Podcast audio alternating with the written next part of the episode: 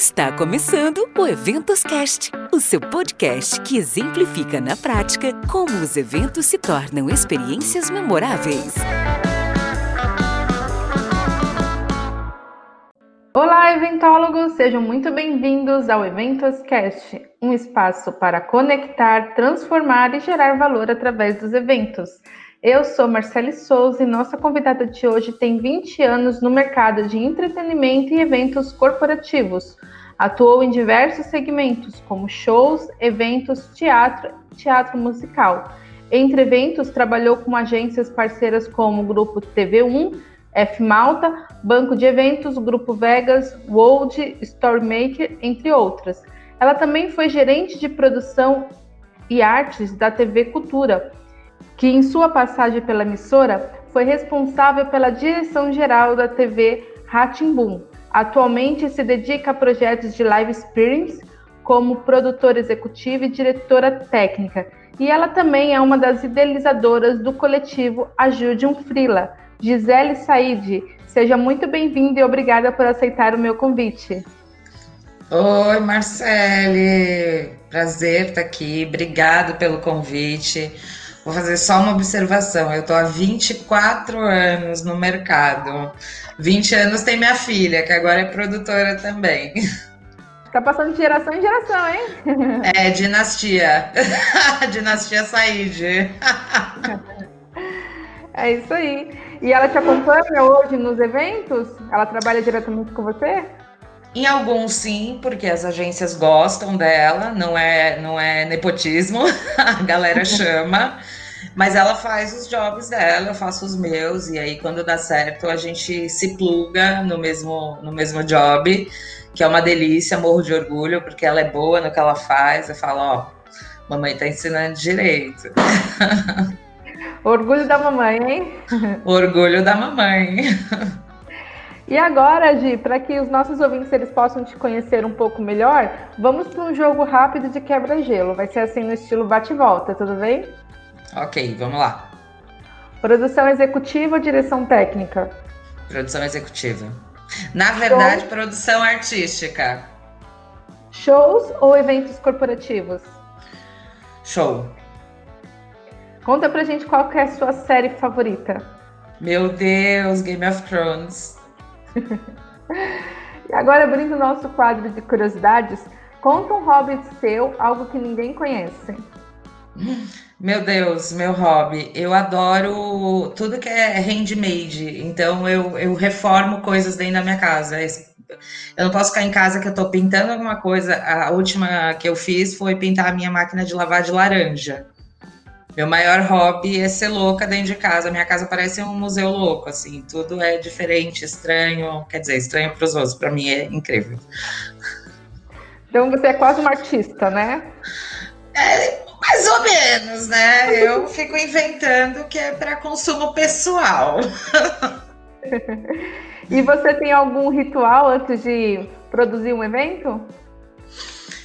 É, eu sempre, eu sempre falo, tá na mão de Deus agora, né? Não, vamos lá. Na verdade, eu acho que todo mundo tem os seus, seus rituais de, de, de concentração e de, e de técnica para entregar o melhor possível. O, o meu é, é, seguir, eu falo que o, o, meu step, o meu tempos e movimentos é a minha planilha. Então a minha planilha é minha amiguinha, eu imprimo, eu ponho na parede, eu tenho 50 telas de planilha, então o meu ritual são os números, é me atentar sempre a eles e, e, e, e rezar, gente. É o que a gente mais faz, reza para dar certo. E agora, Gi, conta pra gente uma experiência, tipo alguma saia justa que você já tenha passado em algum evento ou com algum cliente. Nossa Senhora Aparecida, são tantas as saias justas, não é mesmo? Teve um show, é, eu entreguei um evento de GPA, um show da Ivete Sangalo. Eu vou contar, não sei nem se isso pode pro ar, mas vamos lá. Uh, tem vários briefings, né? Coisas que o cliente não quer que o, que o artista diga ou faça. E aí eu fui briefar a Ivete, falei, olha, você não pode falar o nome do fulano de tal, da família do fulano de tal, você precisa apenas agradecer o grupo de GPA, beleza? Ah, não, tá lindo, maravilhoso. Abriu o microfone no palco, primeira música, introdução, ela agradeceu todo mundo que não podia. Eu tava Ai, do lado gente... direito do backstage, eu saí correndo pro lado esquerdo, que eu falei, o cliente não pode me achar nesse momento, porque eu vou ser assassinada. Isso foi uma grande saia justa, que depois eu expliquei, o cliente levou numa boa, mas na hora foi uma tensão geral, porque era um, era um, um briefing para todo mundo, ninguém toca nestes nomes. E eles vieram bem na boca da, da artista principal, Dona Ivete, obrigada. Aí é difícil, hein? Nossa, Nessa é impossível. Hora... Nessa hora quer virar um avestruz, né? Enfiar a cabeça na terra. Não, né? eu, eu, particularmente, gostaria de ter entrado no palco, ter dado três tapas e falado: Louca, eu acabei de falar pra você não fazer isso. Mas é isso, segura na classe, faz cara de egípcia e sai correndo e finge que não é com você, que você não ouviu, não sabe o que está acontecendo. Faz cara de paisagem, né? Sim, essa mambaia brota na face. e agora, abrindo o nosso quadro de perguntas, conta pra gente como que você ingressou no mundo dos eventos. Então, na verdade, meu primeiro contato com essa coisa do, do, do, entretenimento foi com show. Eu comecei fazendo show do Milton Nascimento. Eu falo que eu comecei com chave de ouro, porque eu tinha 17 anos, eu não queria saber de nada da vida ainda. Eu tava, tipo, tranquilona. E aí eu, eu caí de paraquedas, porque minha mãe era artista plástica e figurinista, e ela tava fazendo figurino desse show, que foi incrível, Tambores de Minas. E falou: vamos me ajudar. E eu fiquei nesse Vamos Me Ajudar três anos com o Milton. E aí depois eu saí do Milton, fui fazer Djavan, Ana Carolina. E passado isso, eu caí no universo dos musicais. O evento, a parte corporativa, ela veio bem mais tarde na minha vida.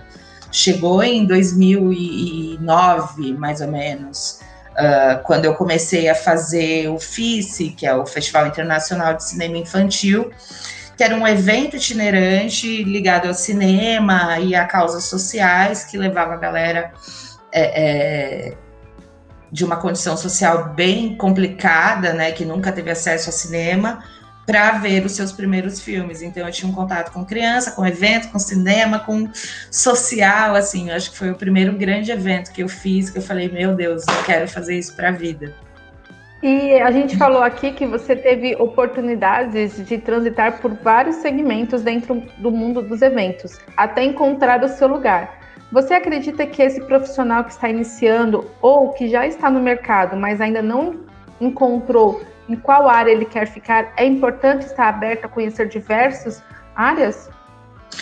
Sim, eu acho que todo mundo tem. Se você não, não se sente 100% confortável naquilo que você está fazendo, experimente. E não experimente só pelo dinheiro, experimente pelo prazer do que você está fazendo, porque o dinheiro ele é consequência. Então, assim, eu peguei trabalhos na minha vida desde que eu comecei que pagavam muito bem, chegou umas fases loucas, né, você se sentir muito rica, e peguei outros trabalhos justamente para experimentar, para entender, para conhecer outros universos.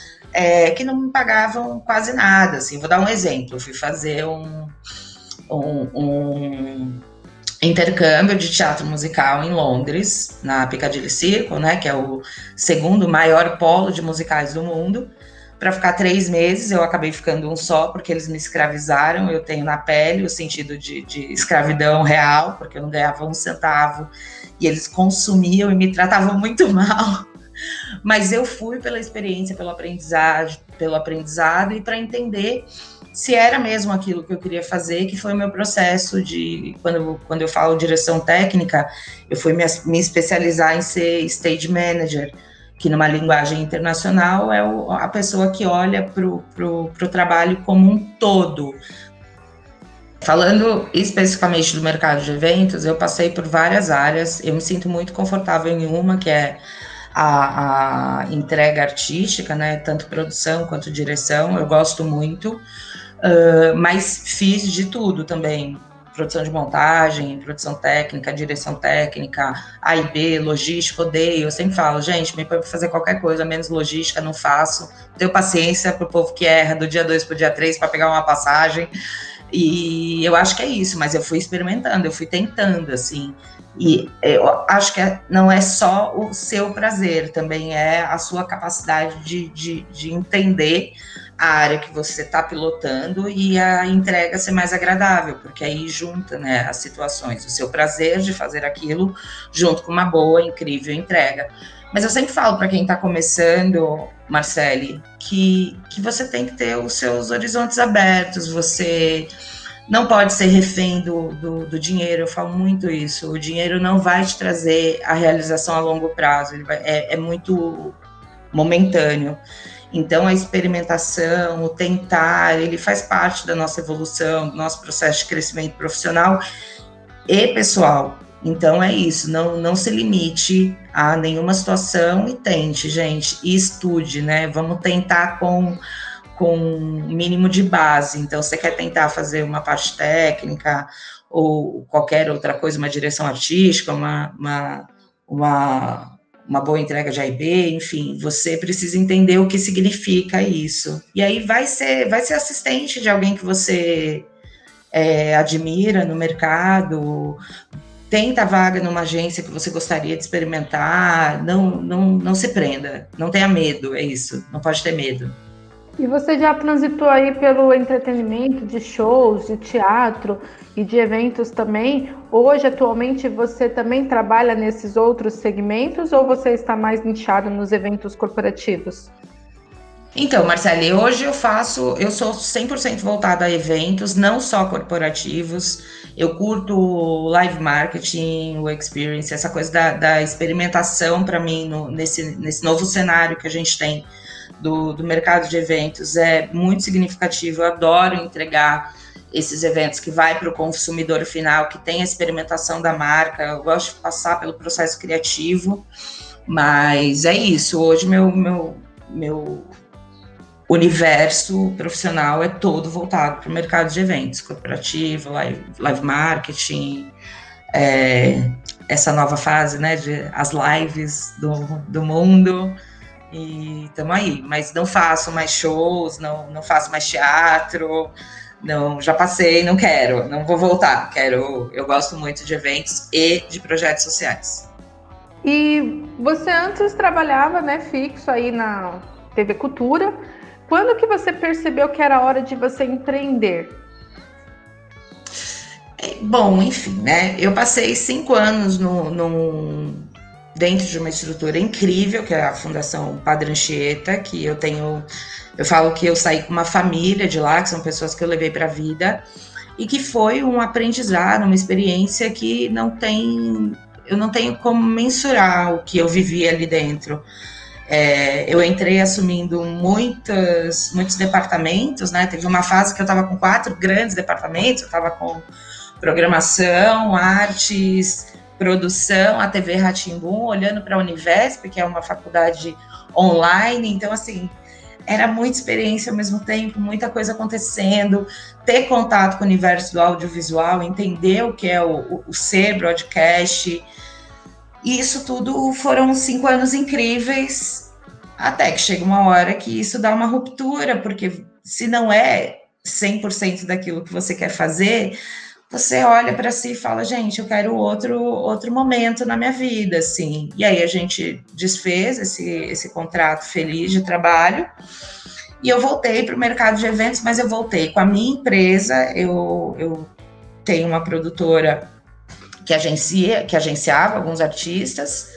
E em 2018 eu saí, foquei somente nisso Aí entendi que isso também não estava me dando a satisfação que eu queria. Eu falei, não, vou voltar a fazer o que eu curto mesmo, que é trabalhar com eventos, essa fritação, essa troca, cliente, agência, enfim, porque é isso, né? Nós é, temos que ter esse, esse olhar, esse amor, esse carinho, não sei o que, e isso virou um desejo para mim. Eu sou muito feliz mas o, o, processo que eu tive dentro da TV Cultura foi rico demais, assim é, o aprendizado, trabalhar com Inesita Barroso, com a Bujanra, com o Baixo, que pelo amor de Deus, gente, que era aquele homem, Fernando Faro. Eu tive muitas experiências incríveis ali, até porque o meu departamento era o, o era o foco principal da fundação. Então foi foi o ápice assim do, do meu processo de audiovisual, foi estar ali. E no seu ponto de vista, o que, que é preciso para que o profissional ele possa se consolidar no mercado e aí de fato ter um nome no mercado como um profissional excelente, já que você já passou por várias agências, né? Você também já passou aí por outros segmentos do entretenimento. Eu acho que a primeira coisa que é para a vida é a honestidade sobre si, sobre aquilo que você é capaz de fazer. Não dar um passo maior do que a perna. Você precisa ser honesto com você, com a sua equipe, com as pessoas que estão te contratando. Você precisa ter consciência daquilo que você é capaz de fazer. Então, eu acho que isso é, é, é a parte mais importante. Passado isso, é o que eu falei, é é ter consciência daquilo que você se propôs a fazer e tentar buscar informação para você fazer o melhor. Então, você tem que ter. É, é, porque se eu falo, você precisa ter experiência, parece que eu estou tirando da frente as pessoas que querem começar. Mas falando do, do, do, se consolidar no mercado, é isso, é ir agregando experiência e agregando valor ao seu trabalho e o valor ao seu trabalho que eu digo é não não se deixe vender, seja muito prudente nas coisas que, que você concorda dentro do seu ambiente de trabalho, nas agências, enfim. Eu acho que para você se consolidar, você precisa ser bom no que você faz. Você precisa ser honesto com o que você é capaz de fazer. E você precisa ser honesto com seu time. Você precisa trocar, você precisa falar. Comunicação é tudo. Eu sempre é, brigo dentro dos meus espaços de trabalho por isso, pela comunicação. Um ambiente que se comunica é um ambiente que funciona. Então, não, não tenha medo, não tenha vergonha, não tenha receio, não sabe, pergunta, não importa quantos anos você tem de carreira. A gente não é um pacote completo cheio de informação, nós não somos um HD de 2 teras, entendeu? Temos falhas. E assumir essas falhas não é uma vergonha, muito pelo contrário, você só vai crescer. Então, olhar para frente e falar, amiguinho, você me pediu uma situação que eu não sei o que é, você pode me ajudar? E eu falo isso até muito pelo ambiente que a gente está vivendo hoje. As situações virtuais, esse novo cenário que já estava vindo, né? Isso é pré-pandêmico, isso não é um processo de pandemia, isso é da pré-pandemia. A gente já estava vindo com um cenário virtual. Então, como a gente se prepara para isso? Porque eu acho que a gente precisa olhar para a gente, para entender o que a gente é capaz de fazer. Então, para você se consolidar, eu acho que é isso. Primeiro passo, honestidade. Seja honesto consigo, com a sua equipe, com aquilo que você é capaz de fazer. Gi, é, nesse, você até mencionou agora há pouco, e nesses últimos tempos a gente tem ouvido muito falar sobre estudar, né? Se aperfeiçoar. Quais dicas que você dá para esse profissional que quer estudar, mas muitas vezes não tem recurso para isso? É, então, isso é uma discussão que nós temos dentro do projeto do Ajude um Freela sobre essa questão de capacitação. Se você não tem dinheiro, você não consegue passar por uma universidade que, na verdade, vamos lá, né? Vamos, vamos voltar duas casas aí. O universo de eventos não tem uma validação no Ministério de Trabalho. Então, os produtores não, não são profissionais validados, você não tem esta função no descritivo do Ministério do Trabalho do país que você vive. Então é muito complicado. Quando você vai se formar para trabalhar com eventos, você vai fazer publicidade ou você vai fazer marketing. Geralmente é isso. Ou a galera do, dos cursos técnicos. Fora isso, você não tem nada. Então as pessoas acabam se profissionalizando em campo, acertando e errando já trabalhando. É, e uma das coisas que a gente discute dentro da Judio Freela, para a gente começar a produzir cursos técnicos, para ingressar a galera no mercado que quer ter essa chance, mas que está disputando com, com, essa outra galera que fez FAP, que fez Belas Artes, que e é isso. E o dinheiro não pode vir acima da sua, do seu sonho. E é uma das coisas que o, que o, que o movimento tem buscado parcerias para a gente conseguir produzir cursos técnicos gratuitos para a galera que quer fazer parte do universo de eventos de uma maneira mais profissionalizante, assim. Para não deixar ninguém vendido, né? Porque tem muita gente que entra vendida. Eu, eu, eu sou uma Evita Peron, o povo me zoa muito. Eu sou uma mistura de Dercy Gonçalves com Evita. Eu sempre falo e eu sempre pergunto, quando eu vejo alguém perdido dentro de um job, falar, você já fez isso? Como é que você tá? O que, que você precisa? Porque isso é o que eu falei no tema anterior, a vergonha de pedir ajuda, porque se acha incapaz. Não se acha incapaz. O nosso mercado ele é competitivo, ele é difícil e ele não tem tantos cursos ou universidades profissionalizantes para você sair pronto.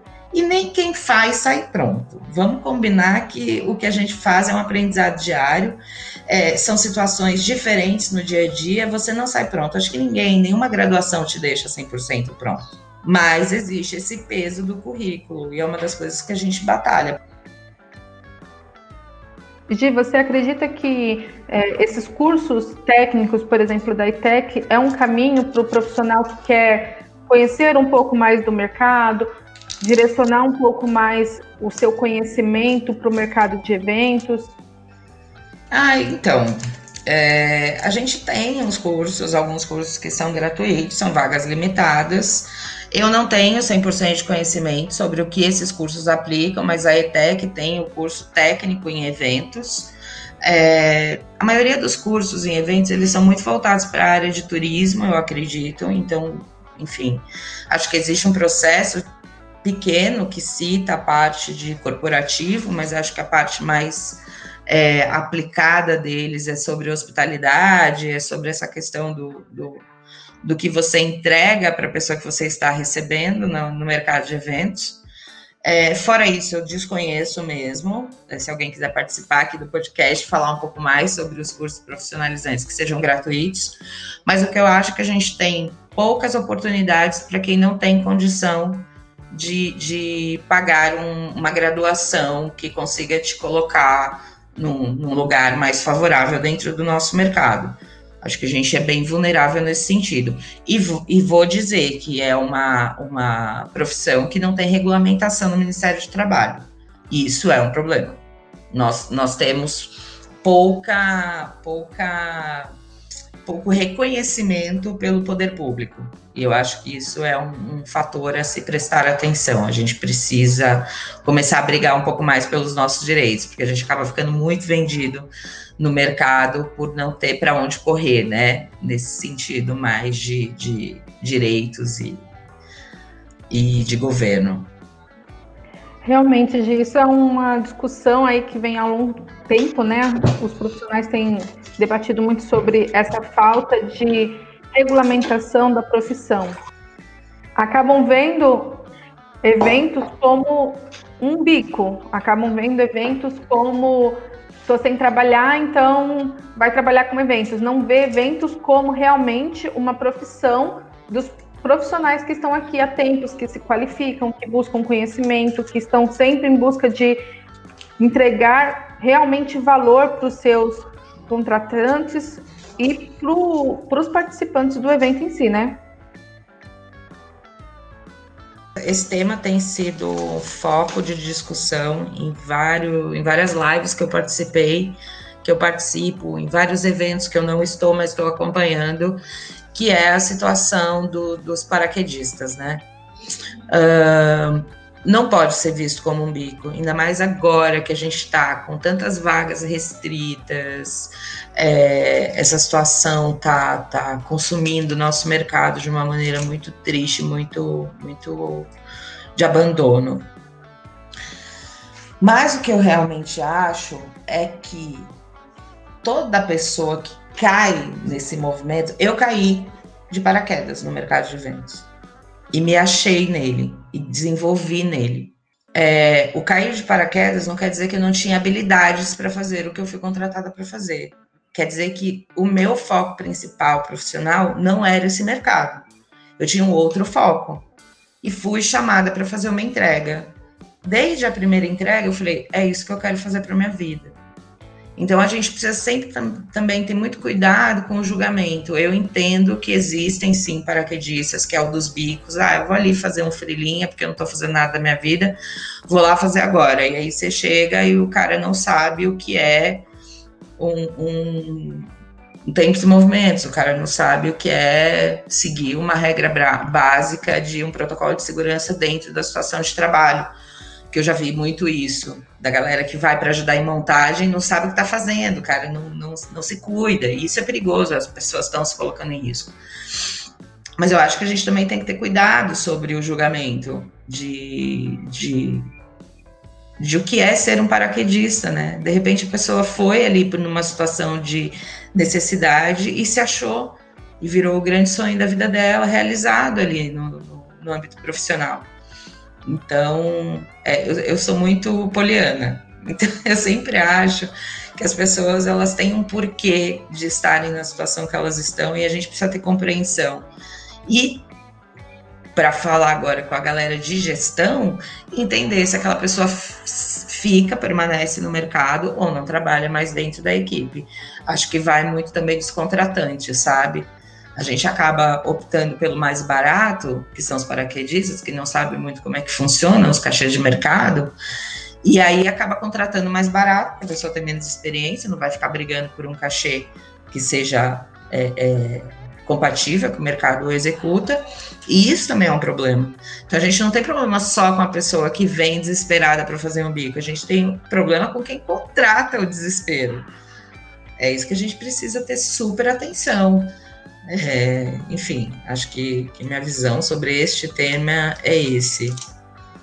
E agora falando sobre esse mundo dos eventos online, você acredita que há oportunidades para os profissionais de eventos. Talvez não para toda a cadeia, né? Mas assim, existe oportunidades? Eu acho que elas estão começando, ainda é tímido o movimento, as coisas ainda estão acontecendo de maneira tímida. Os eventos, obviamente, no universo online, eles são menores para a parte operacional, a parte técnica nem tanto, mas a operacional está sendo bem afetada.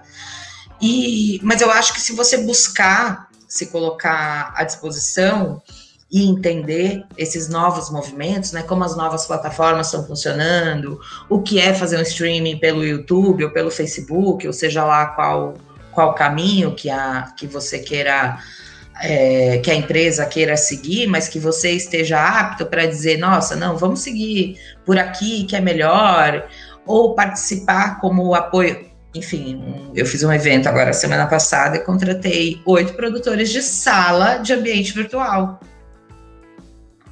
Então, existem oportunidades, você só precisa, óbvio que com consciência para quem está contratando. Então, contratantes, por favor, paguem o treinamento dessas pessoas, né? Se você está se dispondo a colocá-las para trabalhar no, no universo novo, faz um dia de treinamento. Foi o que a gente fez. A gente pagou um dia de treinamento, as pessoas fizeram treinamento dentro do ambiente virtual.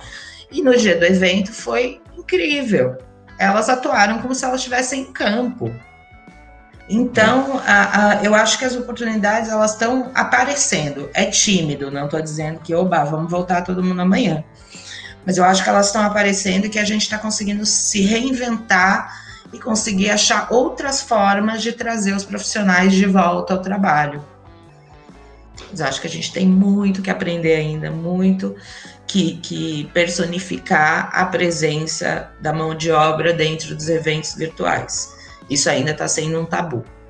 Por uma questão até financeira, porque eles estão fechando equipes muito pequenas para entregar jobs grandes, porque existe um equívoco sobre o, o evento virtual. O evento virtual é tão grande quanto o evento presencial. Quem tem participado hoje de grandes lives, de grandes é, entregas corporativas que a gente abre as salas de trabalho. As salas de trabalho são pequenas plenárias e grandes plenárias quando você está falando para todo mundo que está dentro da plataforma. Então, assim, a gente precisa de mão de obra para isso. Mesmo que ela seja remota, mesmo que ela esteja no ambiente virtual, as pessoas precisam ter equipes. Não adianta falar que dois produtores dão conta de entregar um evento online de cinco horas. Isso aí, Gi. Você falou duas coisas que me chamou a atenção. De fato, qualificar esses profissionais, porque existem diversas plataformas, não tem como um produtor ou o profissional de eventos que seja conhecer de todas as plataformas, porque hoje temos, é, vou dar um exemplo, 100 plataformas. Mas assim, amanhã vai ter 120, depois de amanhã vai ter 150, porque tende a crescer outras oportunidades no mercado, outras plataformas. Então, acredito que fazer um treinamento para o profissional que vai trabalhar no, no backstage é super importante. E outra, outro ponto que eu queria levantar aqui é que como os eventos virtuais, os eventos online, contratantes estão querendo uma equipe cada vez mais enxutas, como de fato então fazer essa seleção se existe poucas vagas para muitos profissionais? Você acredita no seu ponto de vista que acaba virando uma panelinha que só os mais conhecidos ou os mais bem relacionados no mercado que vão conseguir essas oportunidades? Super, é exatamente isso. Você às vezes não chama a pessoa pela qualidade profissional que ela vai te apresentar, você chama porque a pessoa mais perto de você que está ali precisando de trabalho é seu brother. Mas isso é antes do processo virtual. Isso é da vida do mercado de eventos. As panelas existem. A gente também tem discutido bastante sobre isso. Por que ser uma panela e não ser uma coisa qualitativa? Porque você não pode olhar para o outro profissional pensando que ele vai te fazer uma entrega melhor do que o seu amiguinho. Essa visão, ela é, ela é universal no nosso mercado e ela precisa acabar. Só acho difícil, acho que é um processo. É, a gente tem uma tendência a se ligar emocionalmente nas pessoas e achar que isso vai facilitar, porque às vezes realmente facilita, né? Você ter um backstage, eu chamo de backstage o, a entrega, né? A pré-produção toda de um trabalho. Às vezes um backstage tranquilo, em que as pessoas se falem melhor, se é, tem um melhor convívio, é até melhor se todo mundo é qualificado. Não é porque eu chamei meu amigo que ele não seja qualificado, não é isso que eu quero dizer. Mas eu acho que às vezes, em algumas situações, as pessoas se, têm um equívoco de chamar por amizade, não por qualidade daquilo que precisa ser entregue. É, esse novo mercado, esse, essa nova situação que a gente tem enfrentado, eu tenho visto alguns movimentos um pouco diferentes disso. Acho que as pessoas estão tão preocupadas em fazer as entregas num ambiente novo, numa situação em que tem um universo de desconhecimento, que existe uma, essa preocupação maior. Mas eu acho que as panelinhas ainda estão aí se movimentando. E me preocupa, porque isso quer dizer que vamos continuar 98% de desempregados no nosso mercado, 97%, que é o que a gente representa hoje. Então eu acho que, eu podia, que a gente podia fazer um movimento mais de reconhecimento da qualidade profissional do que da amizade como um todo. É, e, enfim. E aí, falando só sobre a questão do treinamento, eu acho que as pessoas precisam ter atenção sobre isso. Porque, olha, eu vou te falar, eu pesquisei muitas plataformas, eu tenho pesquisado e entrado no ambiente de muitas plataformas mesmo eu dizendo que eu uso a plataforma X ou a plataforma Y para um trabalho específico, não quer dizer que esta plataforma, no próximo trabalho, vai ter que ter o mesmo desempenho. Então, é day by day. No meu próximo job, eu posso estar usando o, a OBS, ou aqui a StreamYard, ou, enfim, qualquer outra plataforma, Teams, ou a, a enfim, tantas, né? Não consigo nomear cada uma, mas pode ser que no meu próximo job eu precise de um desempenho diferente dessa plataforma. E eu entre como novidade em tudo. Então, assim, treinar é, no global não é o que eu estou querendo dizer. Estou querendo dizer treinar para o que você precisa dentro daquele job. Então, tenha essa paciência, coloque no seu orçamento que você precisa desse momento de treinamento e de, de, de segurança da sua equipe para operar o seu evento. Até porque a gente está entrando ao vivo na maior parte das vezes, e esse ao vivo no ambiente virtual é mais complicado do que o real, muito mais complicado. Você não tem tempo de errar mesmo. Então, dediquem tempo para que a sua equipe tenha segurança no que ela vai apresentar. E façam rodízio de contratações, gente. É isso que eu tenho visto pouco, assim. Contratou numa semana o, o João das Neves e a Maria das Couves, na outra semana contrata outros dois coleguinhas. Coloca no rotativo para todo mundo conseguir ter esse respiro da volta ao mercado e, ao mesmo tempo, ir se reciclando e se ambientando com essa nova situação. É, vamos, vamos ter essa empatia, esse olhar como um todo para o que a gente tem feito no, no ambiente virtual de eventos. Show de bola. Talvez essa dica que você deu agora, né, de fazer essa rotatividade, talvez seja uma forma de quebrar esse ciclo, né, das panelinhas em si. Você também se predispõe a conhecer melhor outros profissionais. Você não fica também vendido, porque às vezes eu, eu já peguei é, ambiente de trabalho em que tinha uma lista de pessoas a serem contratadas e assim, tipo, 30% dessa lista não estava mais disponível. Meu Deus, não vou entregar meu job.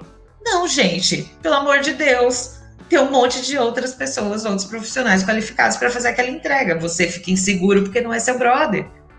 Gestores, não fiquem inseguros. Tem profissionais bons a dar com pau no nosso mercado. Ele pode não ser tão seu amigo, mas pode ser que esse job acabe e ele vire seu irmão. Então, se permita, não fique inseguro. Permita que as pessoas mostrem a sua capacidade profissional fora do seu ambiente de, de Just for Fun do WhatsApp, entendeu? Uma dica de ouro para os gestores, né? Dar oportunidade para os profissionais e fazer, de fato, esse rodízio, né? Porque tem muita gente precisando nesse momento. E pensando justamente nesse momento difícil que o setor está passando, de você idealizou um coletivo chamado Ajude um Fila. Conte para gente como que surgiu essa ideia. Nossa, gente, Ajude um Frila que nasceu um bebê prematuro bem pequenininho e agora tá aí andando, correndo, curtindo. Mentira, não tá curtindo, não, tá passando pelo processo difícil junto com todo mundo. Uh, a Judium Frila foi uma, um momento de indignação.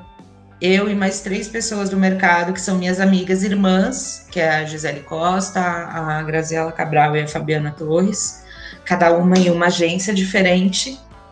Entramos em quarentena. No dia da quarentena, a gente entrou num call de desespero, né? De broderagem, tipo, o que, que, que vai acontecer, meu Deus? E a gente precisa fazer alguma coisa, um, enfim, a gente já estava sabendo de listas de cortes enormes no primeiro dia de quarentena, lista, lista de corte, que foi tipo chocante. A gente precisa fazer alguma coisa e aí eu falei, a gente consegue fazer alguma coisa. A gente vai se mexer. Acabou esse call, eu já tenho um histórico de, de, de trabalhos sociais. E aí eu falei, cara, dá para a gente fazer, vamos montar um movimento em que a gente consiga fazer com que as pessoas enxerguem o que vai acontecer nos próximos meses e que a gente comece a se ajudar. E essa palavra ajuda, ela foi constante nas nossas conversas, por isso que ficou o Ajude um Frila. A gente teve essa conversa no dia 14 de março, dia 29 de março, eu, Amanda, que depois foi plugada, e outras pessoas começaram a ser plugadas, né, para desenvolver o projeto, mas eu e Amanda, a gente ficava das seis e meia da manhã às seis, sete da noite, fazendo, escrevendo o projeto, entendendo como a gente ia engajar as pessoas para ajudar. No dia 29 de março, a gente colocou o projeto no ar e na semana seguinte a gente nasceu como, como ação social, a gente já estava entregando a, o auxílio para as pessoas e não paramos até então e estamos aí, assim. É, é um projeto lindo que veio para assistir não todo mundo, infelizmente a gente não tem braço, né? Não tem nem recurso para atender tanta gente que está precisando. Mas hoje a gente já atendeu mais de 2.800 famílias, fora alimento e higiene, fora as ações que a gente tem de medicação, leite, auxílio psicológico. A gente tem 35 psicólogos dentro do movimento, ajudando a galera que está aí passando por esse processo difícil. E é isso, assim, somos, somos mais de 70, né, juntando com os psicólogos, trabalhando pro bono. É, 20, é um trabalho de 24 horas, ele não para.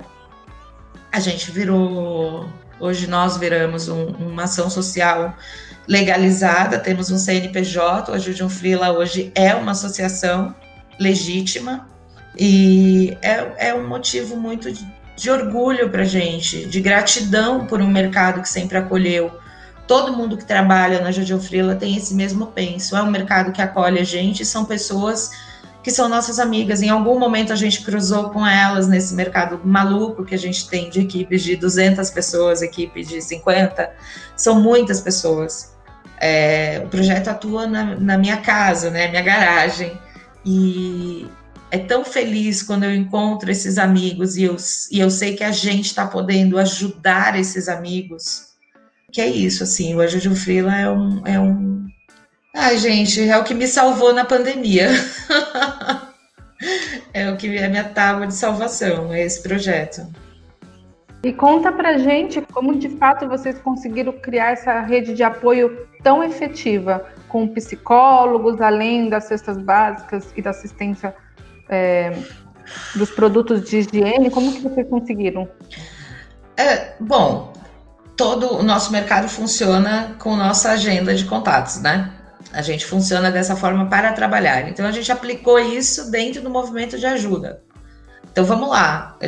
A gente trazia uma pessoa que trazia outra, que trazia outra e que comunicava mais outras.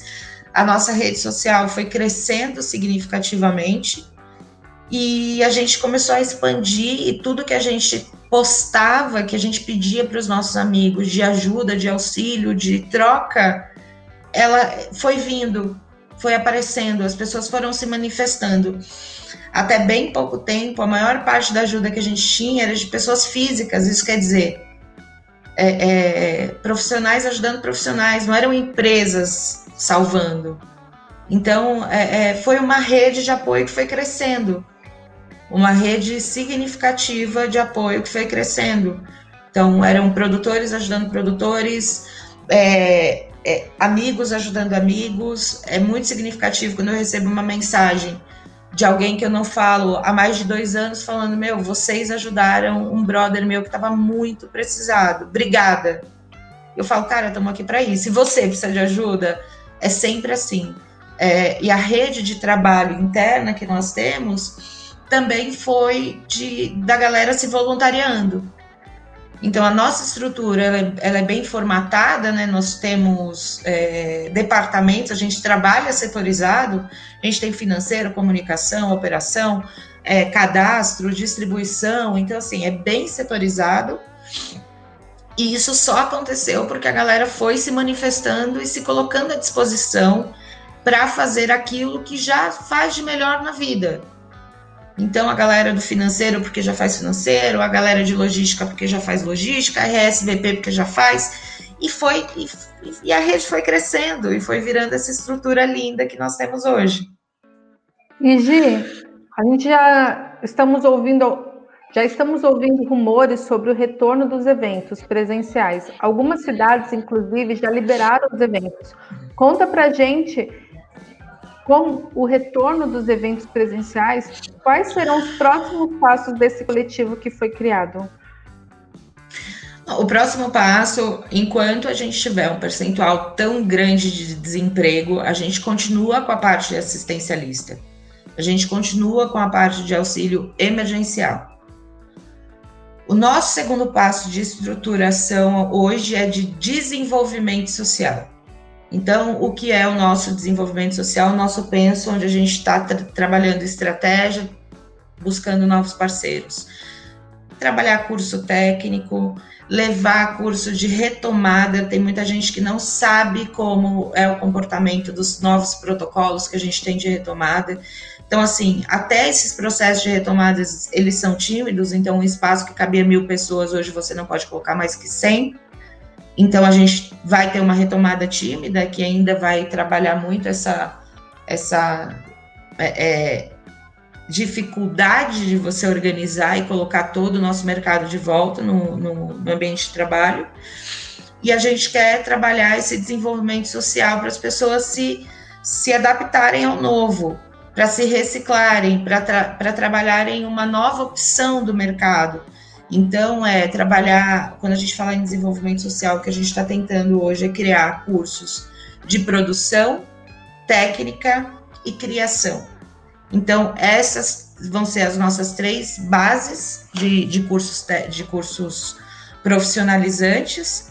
É, a gente fala de criação para trabalhar a parte dos coletivos criativos, para desconstruir essa coisa tão, tão difícil que são as estruturas né, de relacionamento entre agência, cliente e você como fornecedor, como um CNPJ contratado. Então, se a gente tem esses coletivos criativos, coletivos de, de entrega de, de, de conteúdo, é, a gente consegue pular uma etapa, talvez, transpor uma etapa, talvez, de, de, de excesso de contratações que não vão existir.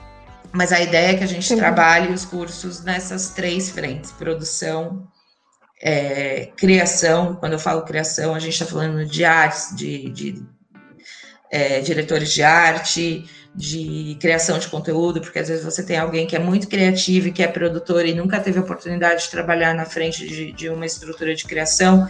Então, como a gente vai fazer isso? É, dentro dessa estrutura do, da criação, a gente quer falar dos planners também, a gente quer fazer um desenvolvimento de novos planejadores de eventos. E a parte técnica, que a gente tem uma galera assim do, do de serviços gerais que quer trabalhar com áudio, quer trabalhar com vídeo, quer, e não tem essa oportunidade, não consegue achar um curso técnico que ajude ele a se reenquadrar no mercado. E ele já queria antes não ser mais o profissional que ele é, ele já queria ter estado em outra situação, não conseguiu, a pandemia só veio para ajudar a dificultar esse processo. Então, o nosso próximo passo é desenvolvimento social. Muito bom, Angie. E agora eu queria que você contasse para gente, é, para quem se identificou com o projeto Ajude um Frila e quer fazer algo mais, né? É, eu queria que você dissesse aí para gente como que as empresas elas podem ajudar e como que a pessoa física em si que quer se tornar um voluntário, como que ela pode fazer? Ah, tá ótimo. As empresas podem hoje ser nossas doadoras, podem ser mantenedoras, inclusive quando a gente terminar de formatar esses projetos de desenvolvimento social, a gente precisa de empresas mantenedoras, né, que financiem é, os nossos equipamentos, os nossos treinamentos, enfim. É, hoje o Ajude Freela ele está qualificado para entregar as, os, os, as cartas de doação, né, os recibos de doação que deduz fiscalmente para a empresa. Então, é, isso é interessante, é importante de ser dito. Sobre as pessoas físicas que querem colaborar, que querem ser voluntários, a gente usa a nossa rede social como, como fonte principal de conversação e de triagem né, dessas informações e desses apoios que vêm, é só mandar mensagem para a gente no direct do Insta ou do Facebook. A gente tem a galera que cuida de, de receber essas informações. Pode me procurar pelas minhas redes sociais, não tem o menor problema. Eu estou aqui para isso, para responder e para agregar parceiros. Uh, o projeto é grande, então nós temos a galera que, que sai porque não tem mais tempo, tá? Conseguiu pegar um job ou precisa resolver algum problema familiar, e ao mesmo tempo a gente tem muita gente que entra nova é, com esse gás de querer ajudar e de querer completar esse quadro bacana de voluntários do Ajude um Frila. Então é só procurar a gente pelas redes sociais que estamos aí, vem junto com a gente que, que é um projeto lindo. E para quem está precisando ainda de ajuda, né? A gente tem aí um mercado tão grande, muitas pessoas também estão precisando de ajuda. Qual o caminho que ela deve trilhar para de fato conseguir que o Ajude um Frila possa estender essa ajuda para essa pessoa? Então, nós trabalhamos por cadastros semanais, nós abrimos o cadastro semanalmente pela quantidade de vagas que nós temos respiro financeiro para atender. E aí essa pessoa vai lá, preenche o nosso cadastro, ela vai colocar a linha de, de emergência que ela tem, seja de alimento, seja medicação, fralda, leite, enfim. E aí a gente atende semanalmente. Uh, as últimas ondas, graças a Deus, a gente tem conseguido atender 200 pessoas por semana. É, espero que a gente continue com esse respiro e que isso aumente, mas é basicamente isso. Também pelas nossas redes sociais, a gente posta quando a gente abre os cadastros, então a gente dá um pré-aviso para as pessoas ficarem preparadas para se cadastrarem. E nesse post já vai quantas vagas a gente tem. Então, é todo mundo ficar ligado nas nossas postagens, na nossa rede, para conseguir acompanhar essas ondas de cadastro semanais que nós temos. Poxa, Gi, foi muito bom esse nosso bate-papo. Estamos indo para os momentos finais do nosso episódio, mas antes eu gostaria que você desse suas considerações finais para os nossos ouvintes. Bom, galera, o que eu posso dizer é não se desesperem mais do que a situação toda já nos desesperou. Não percam a fé. É, a gente está aí, a gente está pronto para encarar qualquer dificuldade, passar desse, esses meses tão estressantes. Então é isso, não desistam. Não desistam de vocês, nem dos seus coleguinhas. Quem está trabalhando, ajuda quem não está. Vamos continuar com essa rede de apoio, essa força que a gente precisa nesse momento. O mercado de eventos é gigante e, ao mesmo tempo, quase todo mundo se conhece. Então, é, vamos sempre olhar para o lado, vamos ser empáticos, vamos ter paciência, é, vamos tentar se reinventar. É, quem tiver uma grande ideia, compartilhe, porque de repente pode ser a nossa grande tábua de salvação. É assim que, é, que o universo funciona, né? É, é, é, de, de, troca de informação. É assim que as grandes invenções do mundo foram feitas, pessoas que dividiram aquilo que achou de repente que era uma grande loucura e no final deu certo. Então, vamos continuar acreditando que, que a gente tem força, capacidade e, e, enfim, que vai dar tudo certo, que a gente vai conseguir superar essa fase difícil e que já já a gente se encontra aí. Eu já tenho encontrado tanta gente que eu eu só me emociono, eu vejo as pessoas agora, eu, eu, choro, eu falo, meu Deus, que bom que eu tô te vendo, que bom que você tá aqui, que bom que a gente tá, que a gente tá sobrevivendo a tudo isso. E a última coisa é, não tenham medo de se reinventar, não tenham medo de, de abraçar as oportunidades, as novas oportunidades. Elas são ameaçadoras, sim, mas elas não são impossíveis. A gente é capaz. Então é isso somos capazes. Bora lá. Muito bom, Gi. E para a gente finalizar, quem que você recomenda para estar aqui dividindo sua história de vida e inspirar cada vez mais os nossos ouvintes?